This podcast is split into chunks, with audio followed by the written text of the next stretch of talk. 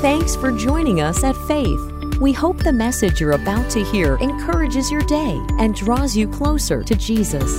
If you'd like to join us for service or find out more about the church, visit faith.church. That's faith.church. Friends, it is my joy to be sharing with you out of 1 Samuel this morning. And uh, as I was reading through what we were reading in the devotionals this week, I was really struck by how many crazy stories there are just in these few first chapters. I was talking to my wife, I'm like, I don't even know what, what, how do you choose? I even have David and Goliath. But we're not going to talk about David and Goliath this morning, unfortunately, because you guys know the story, right? You know David and Goliath. In fact, I bet you know the Bible really well. But you know, I heard a joke. I heard a joke this week. You guys humor me a little bit with a joke. It's summer, right? These two guys, these two friends, they're walking along talking about the Bible, and so one guy knows a lot more about the Bible than his other friend does. He's like, you know, I bet you you don't even know the Lord's Prayer. I bet you 20 bucks you don't know the Lord's Prayer. And the other guy says, oh, that's easy. Now I lay me down to sleep. I pray the Lord my soul to keep. And if I should die, this is such a morbid prayer. If I should die before I wake, I pray the Lord my soul to take. And the other guy just starts laughing at him, reaches in his pocket, gives him 20 bucks, said, I didn't think you knew it. now, that's none of you, of course. You know, we set out on this journey through the Bible because one of the most important things for the disciple is to know what God says, what he thinks, and what he's like. And you can't just do that through your experiences. You have to hear the voice of the Lord. You have to know him through the word. Can I get an amen? amen? This is this generation that is alive on the earth today is the most heavily informed generation to come around or come along ever. We have more access to educational resources than any other generation ever. Yet, I'll tell you this we are the most biblically illiterate generation to come around ever, in a long time at least. There were actually other generations where there was, there was no word of God in the hands of the people. We're actually going to chat about that briefly later. But we have access to the Bible 24 7 in any language you want to attempt to read it in, any version you could think of, and yet we know so little about the Bible. And I would actually venture to say that it's very difficult to walk uprightly with God if you don't know what He cares about. And that's why we are marching through the high level story of the entire Bible as it leads us to Jesus and then shows us how to live as His disciples.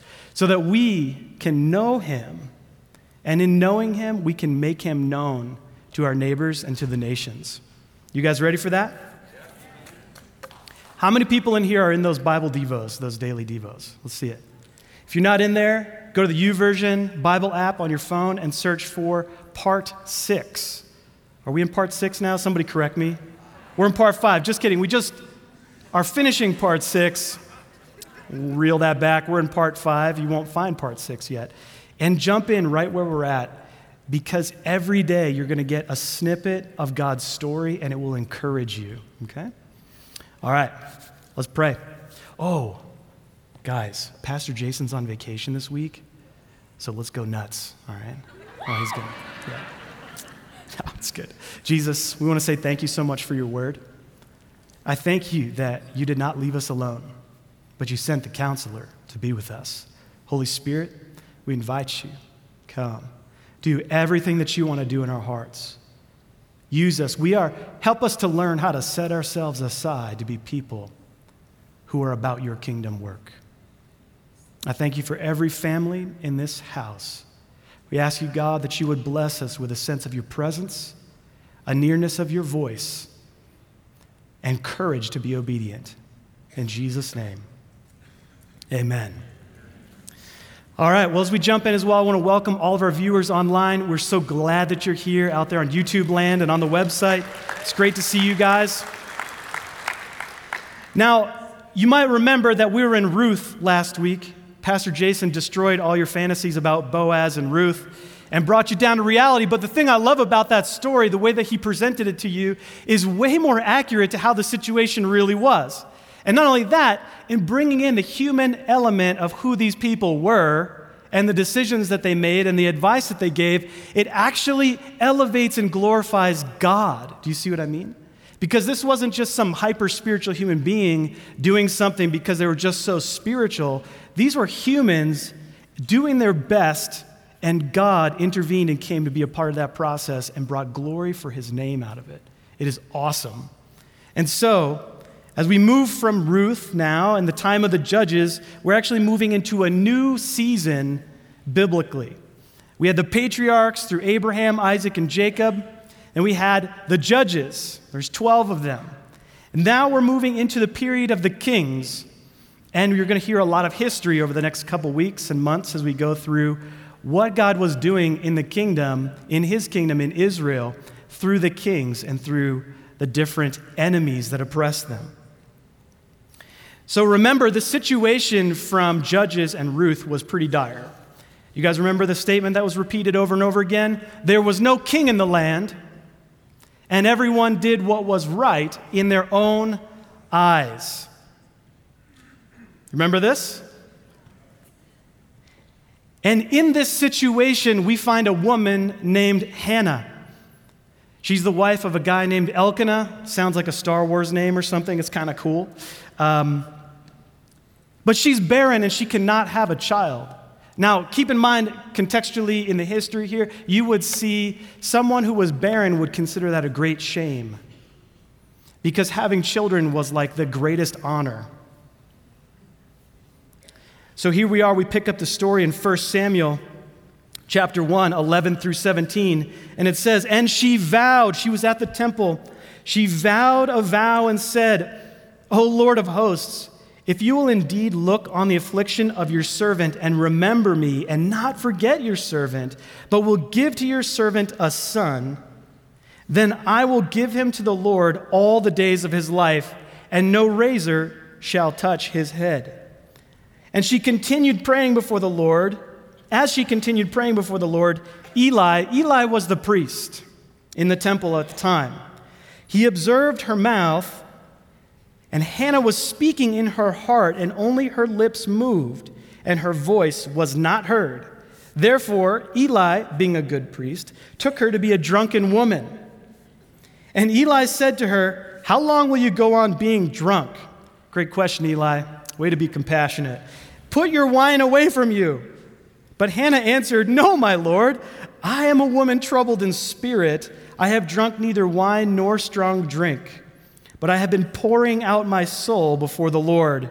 Do not regard your servant as a worthless woman, for all along I have been speaking out of my great anxiety and vexation. Then Eli answered, Go in peace, and the God of Israel grant your petition that you have made to him. This woman, Hannah, I'm sure she was slightly offended at being called a drunken woman. But I want to point out something just real basic. This is like a free side note for you. Eli was accustomed to seeing people acting in worthless manners. In fact, his children were called worthless sons. Why? Because they did not know the Lord and they dishonored him in front of the people. Eli was judging this woman based on what he was accustomed to seeing, even in himself and his own sons. And I want to encourage you that as you walk and as you mature in Jesus Christ, the temptation is to be judgmental of other people's walk. Judgment doesn't draw people closer to Jesus. Do you realize that?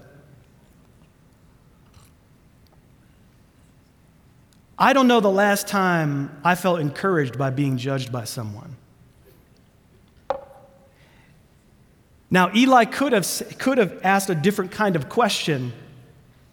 He could have asked, Are you okay?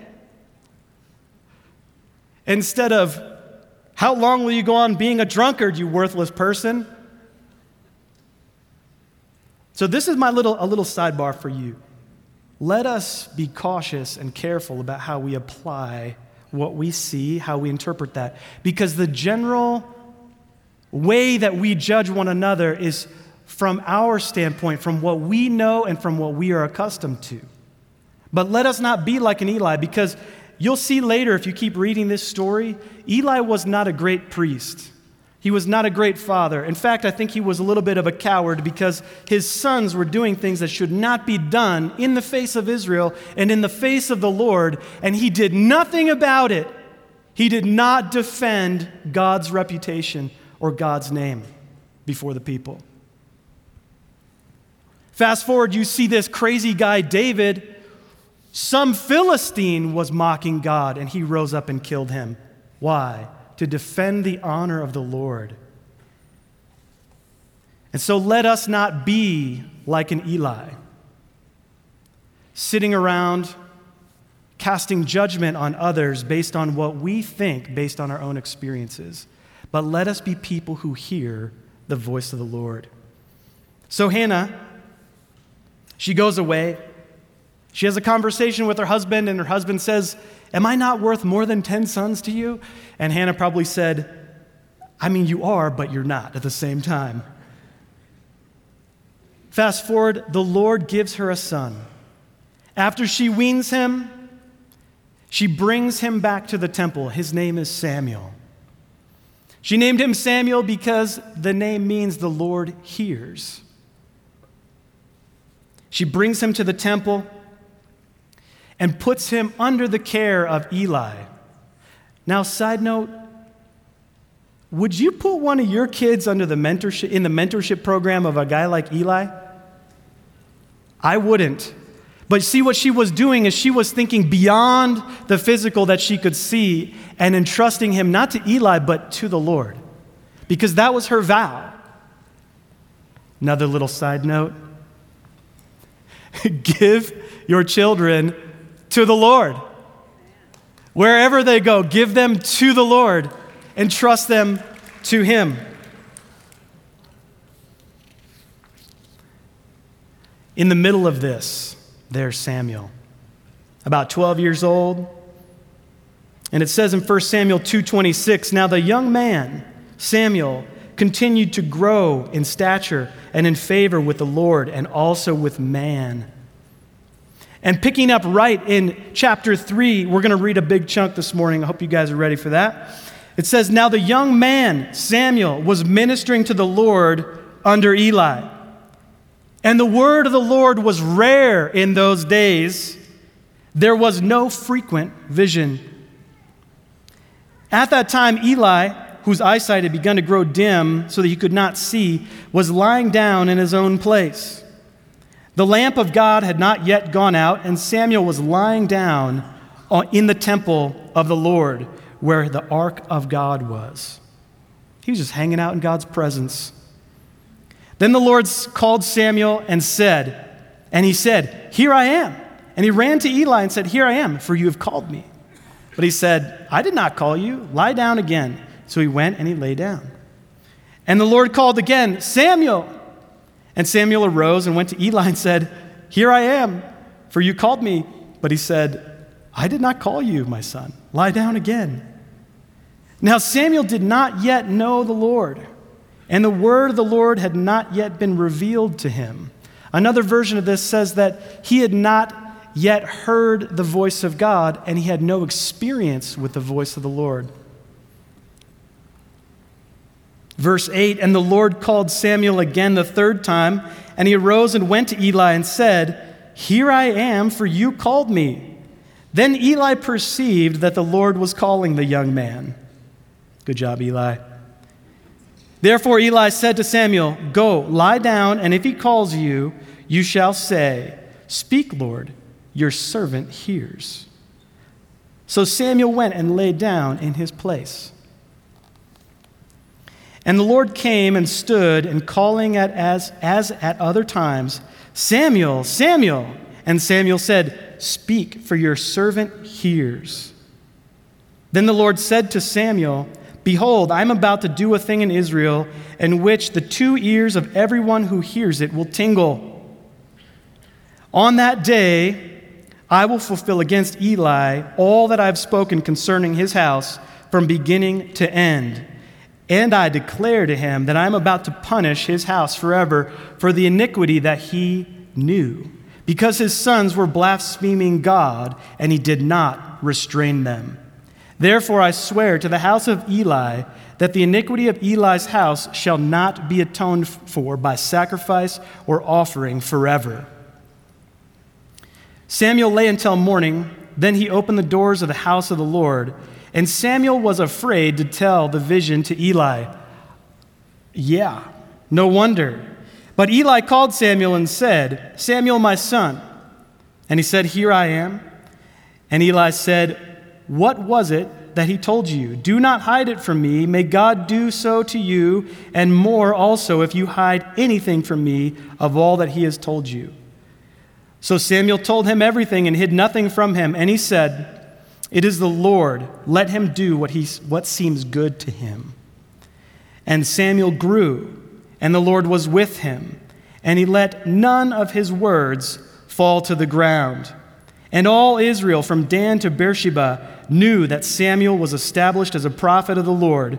And the Lord appeared again at Shiloh, for the Lord revealed himself to Samuel at Shiloh by the word of the Lord. This 12 year old prophet became a leader in Israel.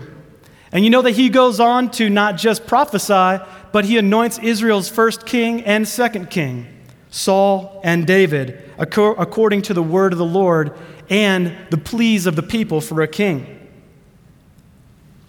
This man heard and obeyed God's words.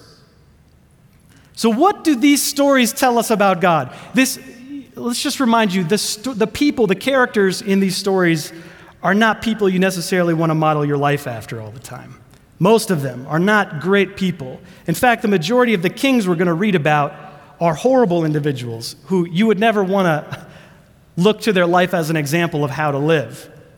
But beyond just being reactionary and saying, well, don't live like that and don't live like that, a question you can ask when you're reading scriptures like these is to say, what does this say about God? And what does this say about us and our response to God? As I was looking through these stories, I felt the Lord highlight one major theme.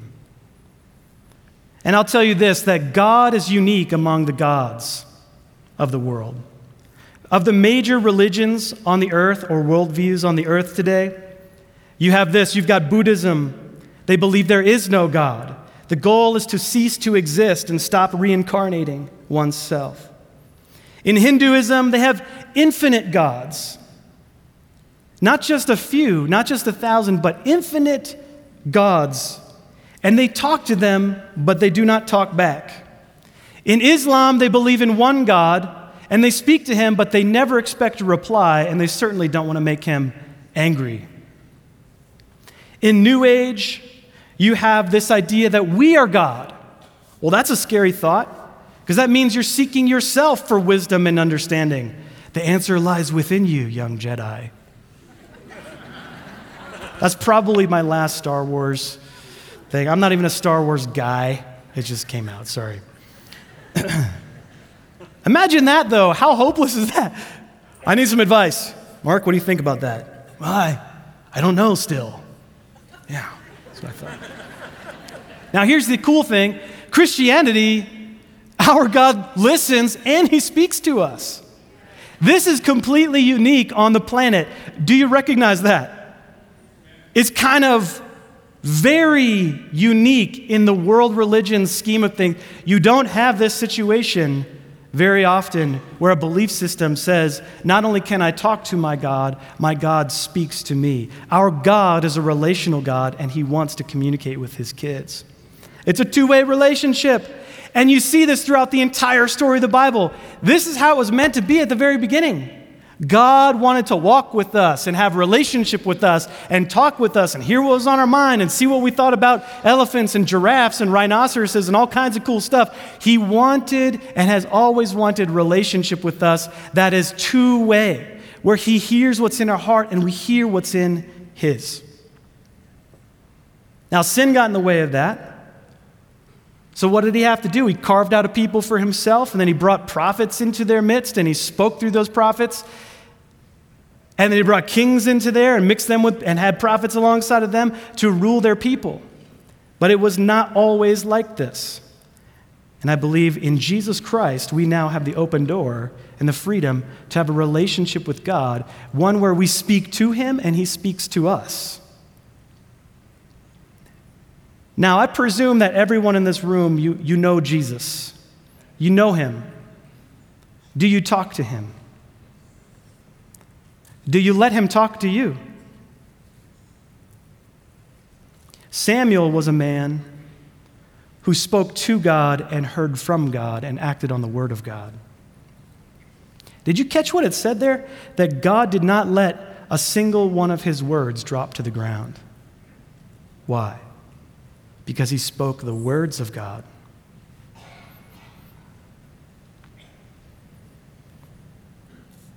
There's this thing called divine revelation, where God reveals something about himself through the word and through us hearing about him. We could call it in today's common language hearing God's voice. It is a practice that is millennia, it's a millennia long practice hearing God's voice, listening and obeying what he says. Samuel heard that first instance when Samuel heard, he didn't recognize God's voice. But through practice and obedience, he learned to hear the voice of God clearly. But the question is like how does God speak today? I put together a short list. You guys ready? God speaks quietly, like he did to Elijah. God speaks loudly, like he did at Mount Sinai. He speaks through creation, as we see in Romans chapter 1, verse 18, and Psalm 19. He speaks through others, he speaks through angels, he even speaks through non believers. Think about this Samuel learned that that was the voice of the Lord through a crooked priest. God used a crooked priest to introduce Samuel to what his voice sounded like. He also speaks through dreams. He speaks through visions. He speaks through prophecy. He speaks to our thoughts, to our heart. He speaks through supernatural manifestations like Saul, who became Paul because of a revelation of Jesus on the road to Damascus when he got knocked off his donkey and Jesus stepped into the road and was like, Hey, why are you persecuting me? He speaks through burning bushes, like with Moses. He even spoke through a donkey with Balak. That gives pastors a lot of hope, by the way. If we're ever feeling like anxious or nervous, we just remember God can use a donkey. He can use me too. That's great. I have that tattooed on my side, actually. No, I don't. God speaks audibly sometimes. We see this throughout the Bible.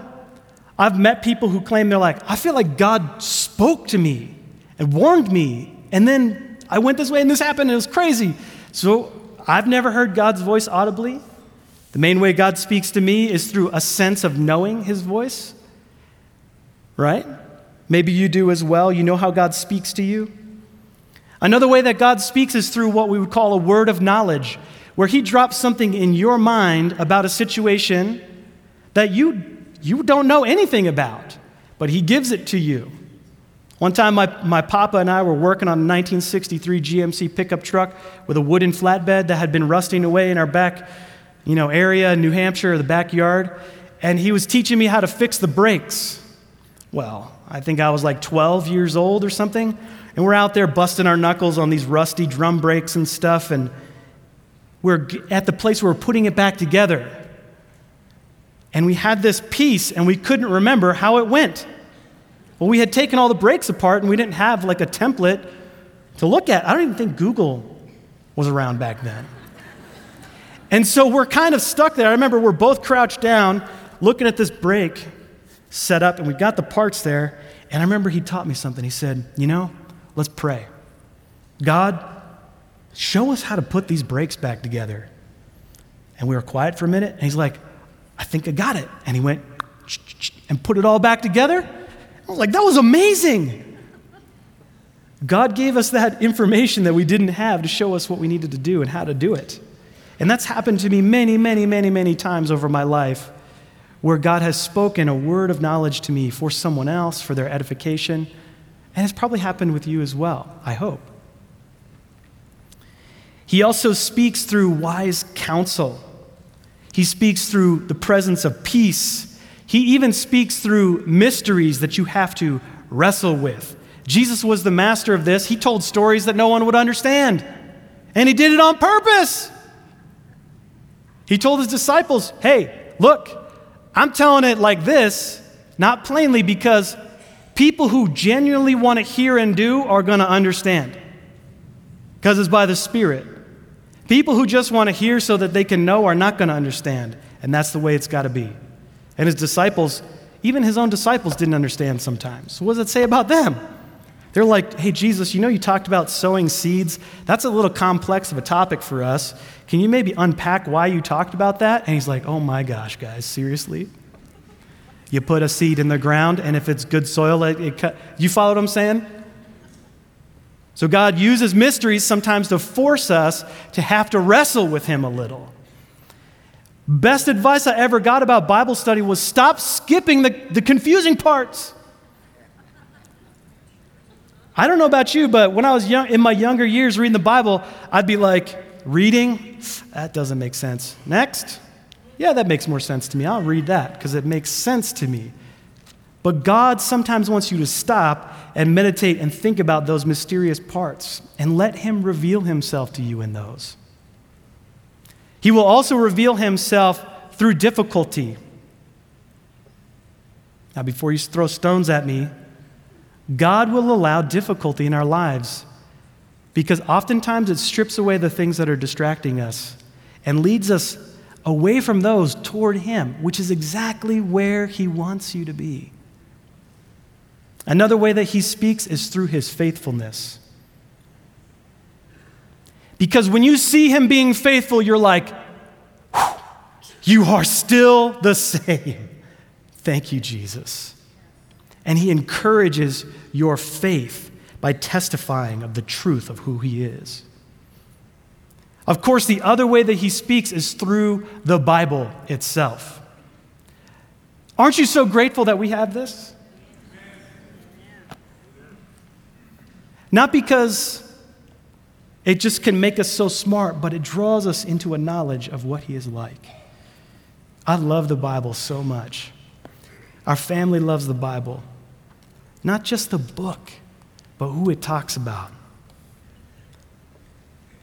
And all of these ways that God speaks are through the Holy Spirit for the believer today. So as you approach the Bible to read, I want to encourage you to always whisper a little prayer to the Lord, like, Holy Spirit, speak to me, reveal yourself to me. Because this is not an intellectual process only, this is a spiritual process as we read and learn.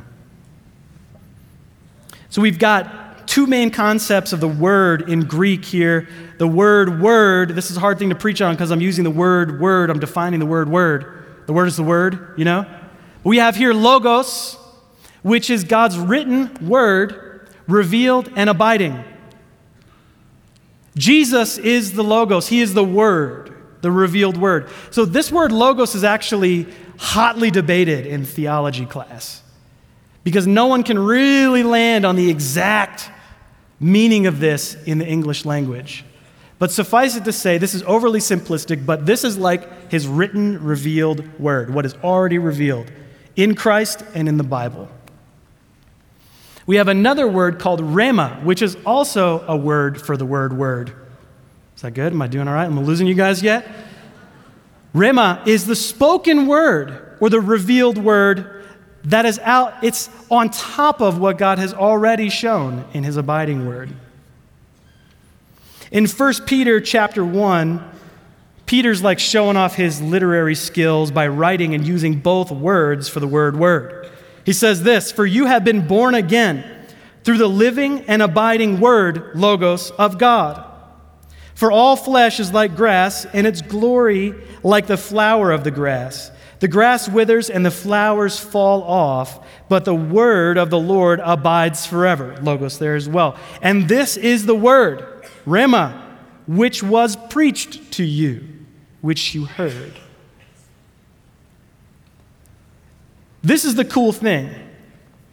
Your success in hearing God's voice is directly related to your knowledge of the Bible. Why is that? You know, we were teaching um, in a leadership class one time, and the topic of a particular type of sin came up, of being habitual. And we were on it, and we're talking about this is not okay, biblically speaking, etc., etc. And it was the topic of homosexuality. And a girl stood up in the back and she said, So you're telling me that if someone claims to be a Christian but they're a practicing homosexual, that you wouldn't allow them to be in this training school? And I said, That's correct. I would want them to go, step out, just like any other habitual sin that's got somebody.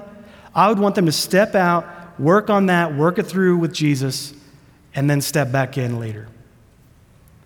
And she said, this was a 12 week long training program. She said, Fine, I quit. And I was like, In front of everybody. It was awesome. Not awesome. And I was like, Why? Why are, and I pressed her for it. Why are you being like this? And she said, Well, well, God told me that this sin is okay.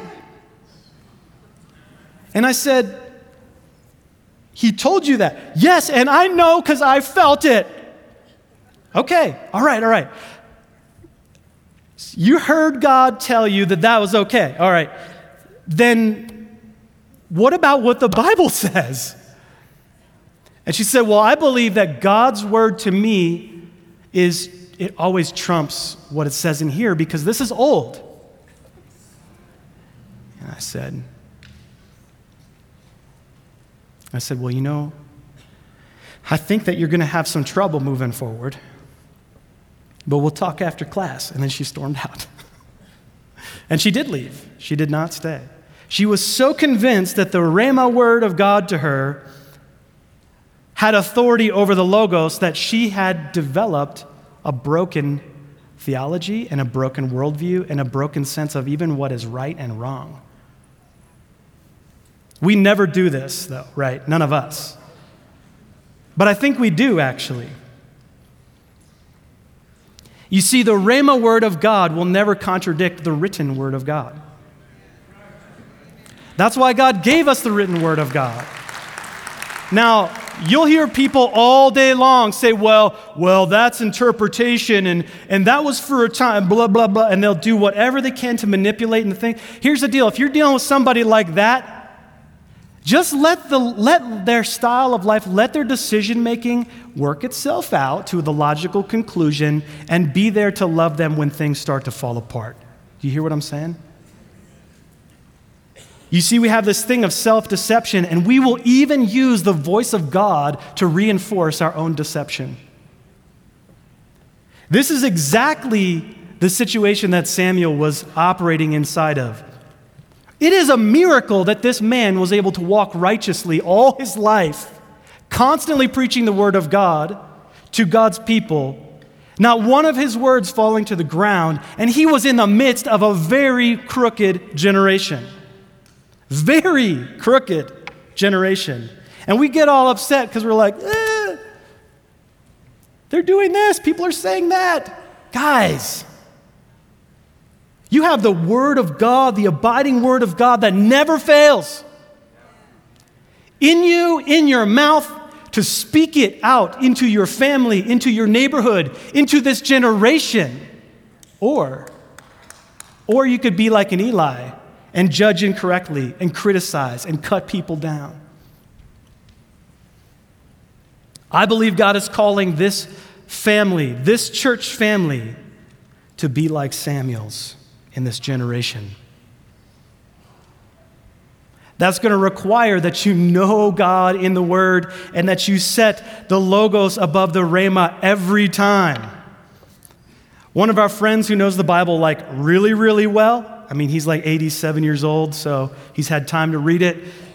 He says this every time he hears from God, he stops and he goes through the entire Bible, kind of high level thinking from Genesis to Revelation. And he thinks, does this contradict God's word in any way, what I'm hearing right now? And if it doesn't, if it sits well within the context of Scripture, the Logos, he has great peace that he's hearing from God. And I would encourage you that that is how you can test your words that you hear from God as well. Does this point to Jesus? Is it edifying? Is it loving to those who will hear it or will receive the consequences of my actions? You know, one of the other things that we do as Christians a lot is we uh, will take a scripture out of context. Like when we're in need, we'll quote Philippians, for my God will supply all your needs in Christ Jesus. And but we forget that that's actually set in the context of those people giving sacrificially even though they had need. Do you follow what I'm saying? So we'd like to claim that promise, but we're like, I don't want to have to do that first part, so I'll just skip that because that's not fun and just go to the fun part. God's going to provide for me. And He always does, He always will. Well, actually, and I think I mentioned this at the offering a few weeks ago, there's a stipulation there. When you're in need, you can't just say, oh, well, God's going to take care of me. You also need to operate within his ways and within his kingdom, to reap from his kingdom. Now, this isn't an offering speech, but I just want to point that out that we take scriptures, we'll take them and isolate them out and be like, this is God's word to me. Well, what are you going to do if you're struggling with your boss or your spouse and you come, you just randomly do Bible roulette and you're like, and I will crush your enemies and pulverize them and put them like dust on the wind.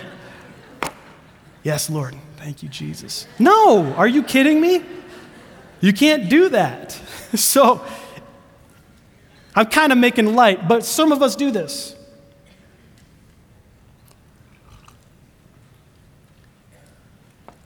Some of us do that because it's easier than actually spending time with God.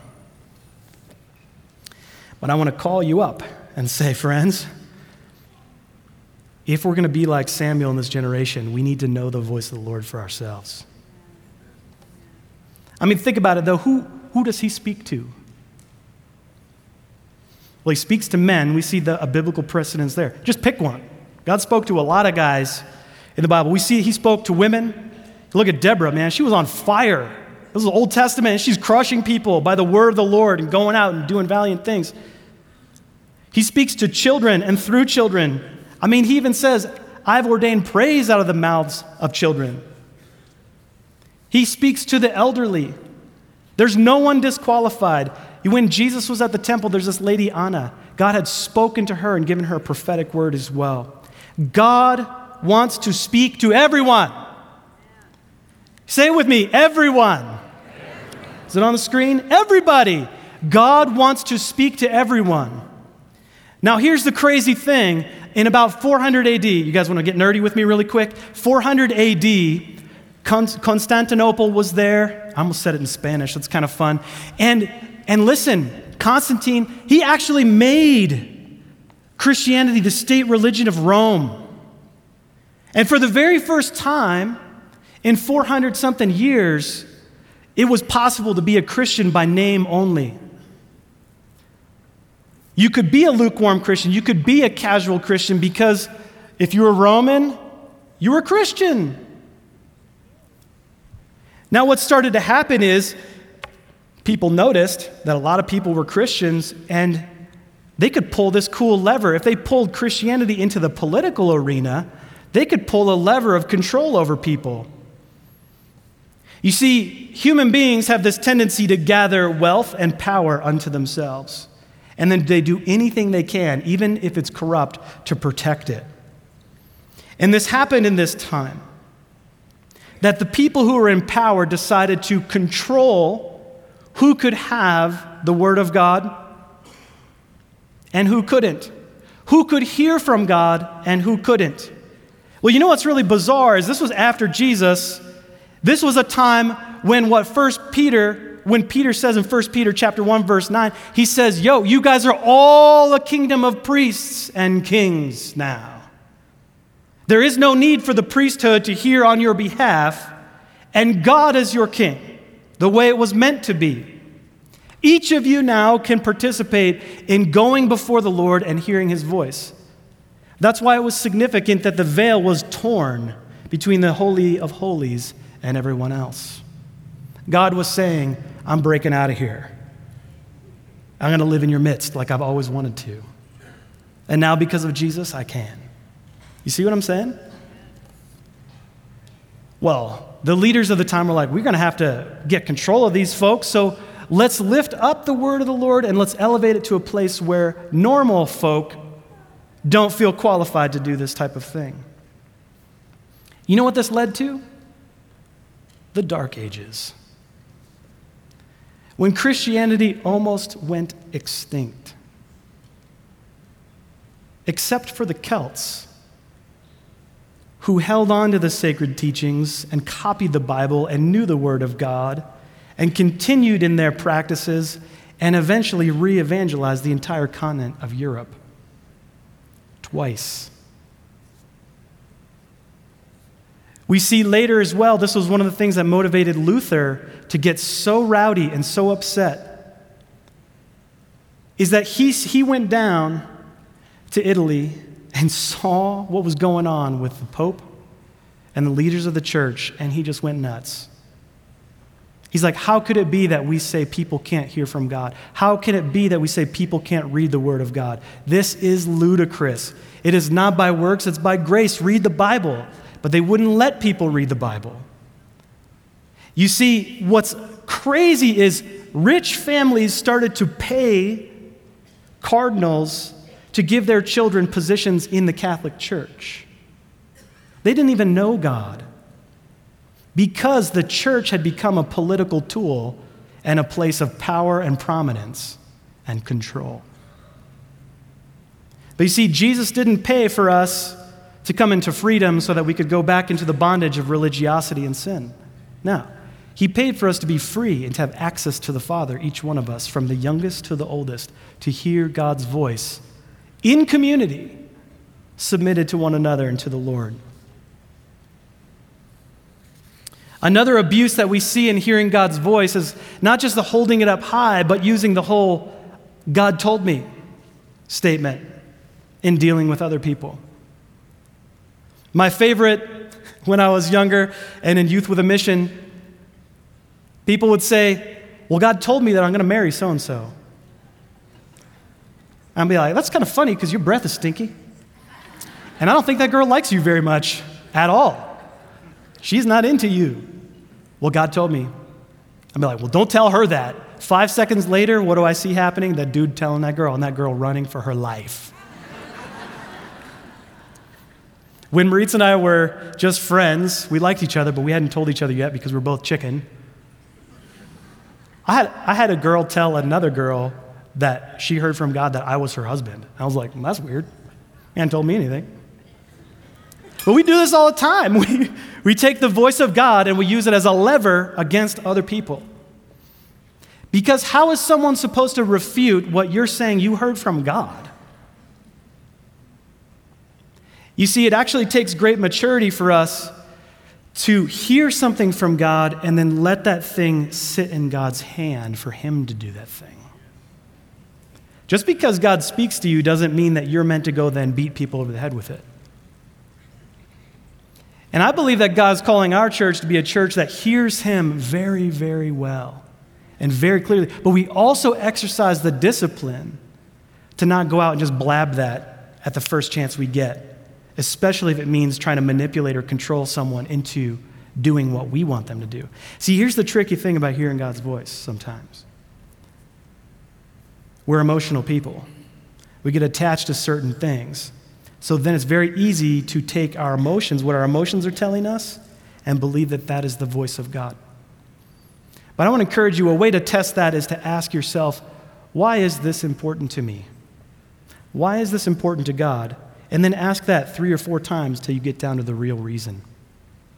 Because it might be that you're just nervous that that person's going to do something you don't want them to do. So, because you love them, you'll use the God card on them and get them to stop.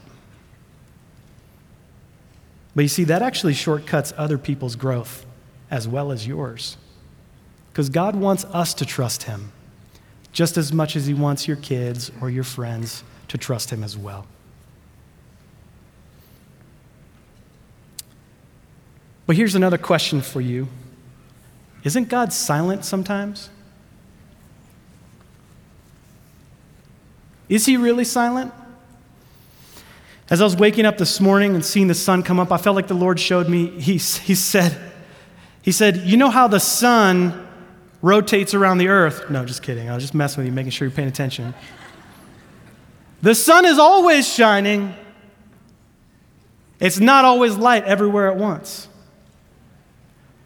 You, you feel what I'm saying? You hear, you hear it? The sun is always shining. You cannot put it out. But it's not always light everywhere. I believe that God cycles us through seasons of silence at times. And there are good reasons for silence and there are not so good reasons for silence. You guys want to hear five? I promise I'll finish before 1:30, okay?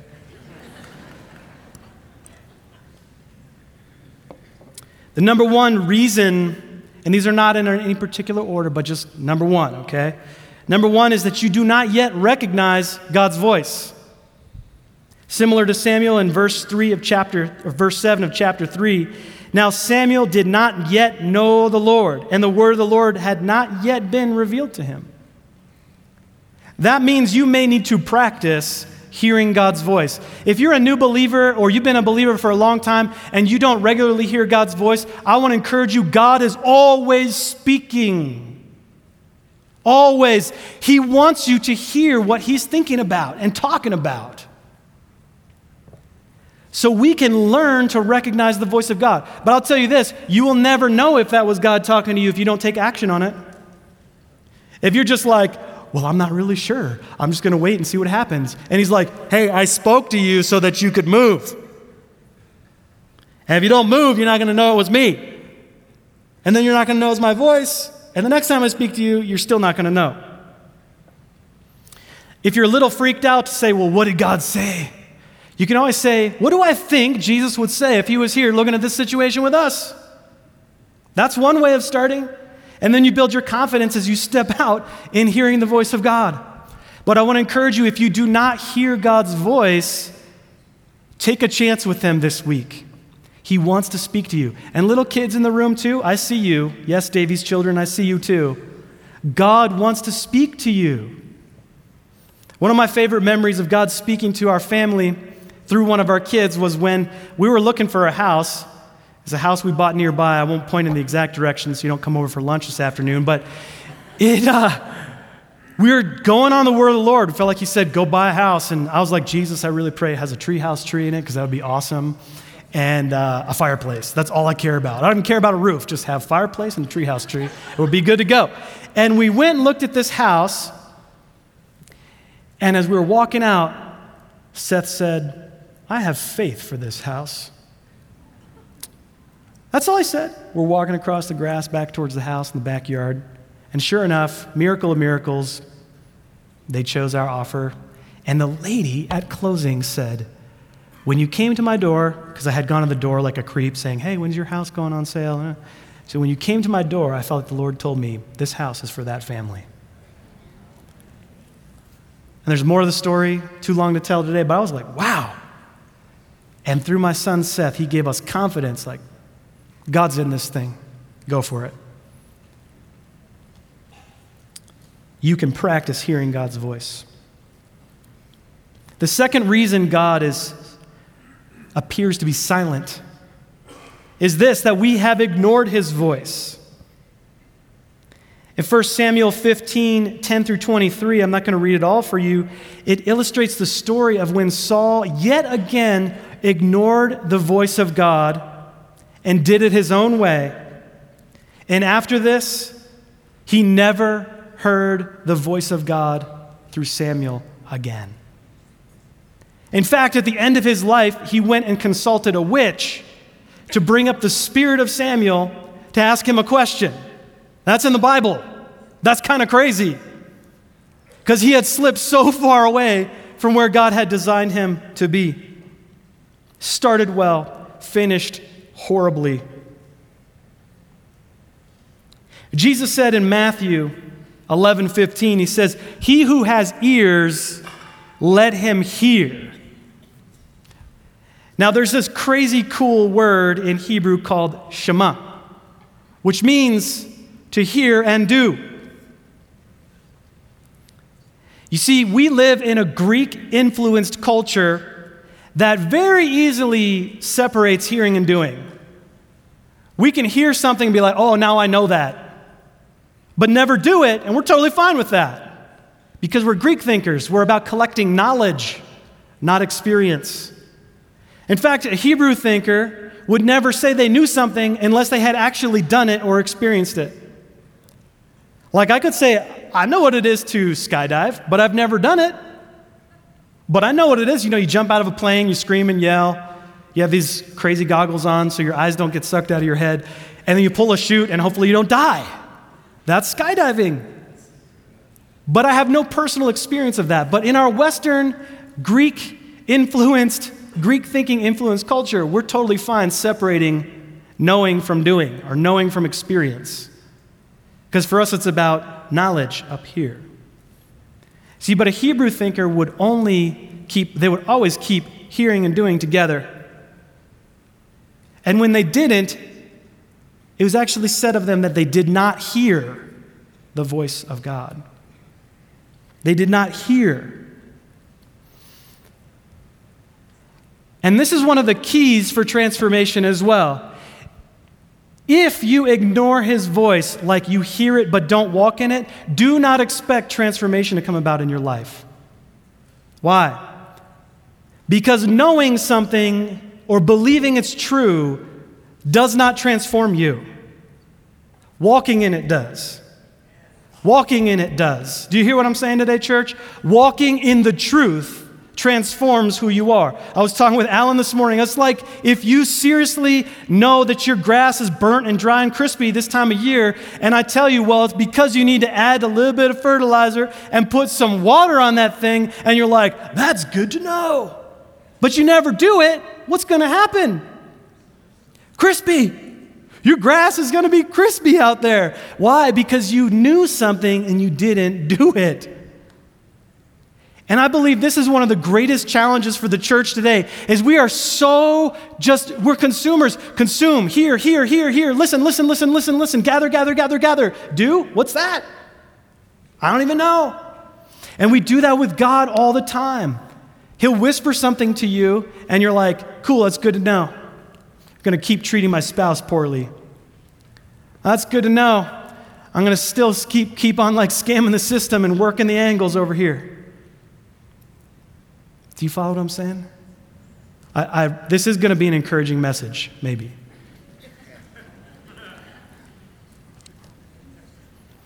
What happens, unfortunately, is number three comes about. We become hard hearted. Hard heartedness is another reason that we don't hear from God. Now, I don't know about you, but when you're not hearing from God, you're like trying to hear from God, and you're like, oh, please, Lord, as I lay me down to sleep. And He's like silent. Oftentimes we think it's because we've done something wrong. It's because we have a broken view of who God is and what He's like. We actually think He's like our earthly parents. So He's punishing us, He's withholding Himself to punish us because we're bad people. But I would venture to say that this is true that God will stop speaking oftentimes if we ignore Him repeatedly and we continue in a pathway of sin he will hold off on speaking to us for a time, but maybe it's actually more like our hearts are so callous that we cannot receive the word of the Lord. Hebrews 3 7 through 15, I'm only going to read a snippet of it though, says this Therefore, as the Holy Spirit says, today, today, if you hear his voice, do not harden your heart. Do not harden your hearts as they did in the rebellion on the day of testing in the wilderness. It is possible to harden your heart by ignoring the voice of the Lord. But here's the good news if this is you, if you've been in a place where you've been ignoring God and He's telling you to do something, you're like, I'm too scared. I'm not going to do that. And now your relationship with Him is suffering because you are callous. I'll tell you exactly what you can do. You want to hear it? Start obeying today. Start obeying. Don't reject the Lord. Start obeying right now. Because here's the thing disobedience hardens the heart, obedience produces sensitivity. Why? Because it tells God that you trust Him. You can't have a relationship with God without trust. You got to have trust in there. Disobedience tells God, I don't trust you, you are not safe. Obedience tells God, you trust him. Just like when Abraham went up and sacri- was going to sacrifice his son Isaac, the angel of the Lord said, Now I know. Now I know what? Now I know that you fear God. Another way, interpretation, now I know that you trust and will obey. Now I know. You see, when our hearts are hard, I'll tell you what it leads to. It actually leads toward a tendency to exalt the man or woman of God, almost like the oracle. Now, I'm not disparaging the role of pastor or, or prophet or teacher, but if you have an overdependence on the man or woman of God to hear from God for you, I want to call you up and say, there's a better way. It's called having a personal relationship with Jesus Christ. God wants to speak to you, directly to you. He wants to encourage you when you are discouraged, He wants to strengthen you when you are weak. God's word is creative power. Just like Pastor Nathan was talking about in worship, when God speaks, things are created. Things that were not come into existence. What else do you need? Do you really need the prophetess on TV to tell you that you're going to be okay? I mean, that's encouraging, but how much better for the Lord Almighty to break into your bedroom when you're weeping and saying, God, I don't know what to do. And He says, It's going to be okay, I'm with you. Whoa, like, man, that will strengthen your inner core. And you know what's cool about that? When the world sees that happening, they take notice. You're not just somebody who's over there rubbing the next cool YouTube video like a genie lamp. Give me a word, give me a word, give me a word. You're like, Jesus, you are my friend. You are my provider. Father God, you are going to take good care of me. Now speak, Lord. Your servant is listening. What do you want to say? Let him strengthen you in that place. Let him direct you. I dare you the next time you're faced with an opportunity to say, Jesus, what do you think about this? And then listen. And then do. Listen, if your heart is hard and you've drifted over towards over exalting the man or woman of God to receive your word from that person, I want to encourage you that God wants you to collect it for yourself. He wants to speak directly to you. Now, here's the other thing that will also harden your heart is worshiping and idolizing past words of God and ignoring what he's saying in the present. The spirit of religion, Lisa Bevere says, disparages what God is doing today while protecting and idolizing what God did yesterday. Hear me out. God, like the Israelites in the wilderness, He said, Don't you dare store up that manna except for the Sabbath. It will spoil. I want to give you something fresh every day. God wants you to receive fresh from Him today and tomorrow and the next day and the next day. Do you guys hear what I'm saying? The fourth reason God can appear to be silent is this that we have fear in our heart. Just like the Israelites did, they rejected the invitation of God to go meet with him at the mountain and said, Moses, you go instead. This is way too scary for us. Don't do this to God. He wants to meet with you. We also have fear about God, what God might say about the circumstance we're in, or the situation we're contemplating, or where we have been and what we have done. But I want to encourage you don't be like Adam and Eve in the garden who hid and covered their shame and they tried to hide from God. God knew where they were, they didn't know where they were. God knows where you are already. So, why does he want you to talk about what he already knows about? Because he wants to know that you want him to know about it. right? So, don't be afraid to go and talk with him and listen. He's a good father. The fifth, the fifth reason God can appear silent is because he is testing you by the word. Psalm 105 summarizes beautifully the story of Joseph like this He called for a famine upon the land. He broke the whole staff of bread. He sent a man before them, Joseph, who was sold as a slave. They attacked his, afflicted his feet with feathers, feathers, not feathers. They weren't tickling him to death. They afflicted his feet with fetters. He himself was laid in irons until the time that his word came to pass. The word of the Lord tested him. The king sent and released him. The ruler of the people set him free, and he made him lord of his house over all of his possessions. Perceived silence is a chance to grow and mature and trust. Perceived silence, these times when God is not speaking to you, is your opportunity to say, I know what you have said, and I am going to actively walk in it today. I am going to trust you that you are faithful, that you are true, that you are good. Why? Because I know that about you from your word and from what you've shown me through your faithfulness. I know this to be true about you. Instead of when you get into a season of silence and you're like, oh gosh, what did I do? Oh my gosh. Ah, and you start freaking out and you forget who God is. God is going to occasionally test you with silence. Because it is the mature disciple who can walk in the truth that they know about God and be okay with some silence once in a while. It puts your roots deep into what you already know. And I believe sometimes God gives an instruction and he withholds other instruction until you have learned to walk in that instruction he gave you. So don't jump to the conclusion if God is silent that you're just a bad person, he doesn't like you, because that's not true. It could be true that you need to get some stuff right. But it could also be true that he's being quiet for other reasons as well. But no matter what the reason is, I want you to take courage in this.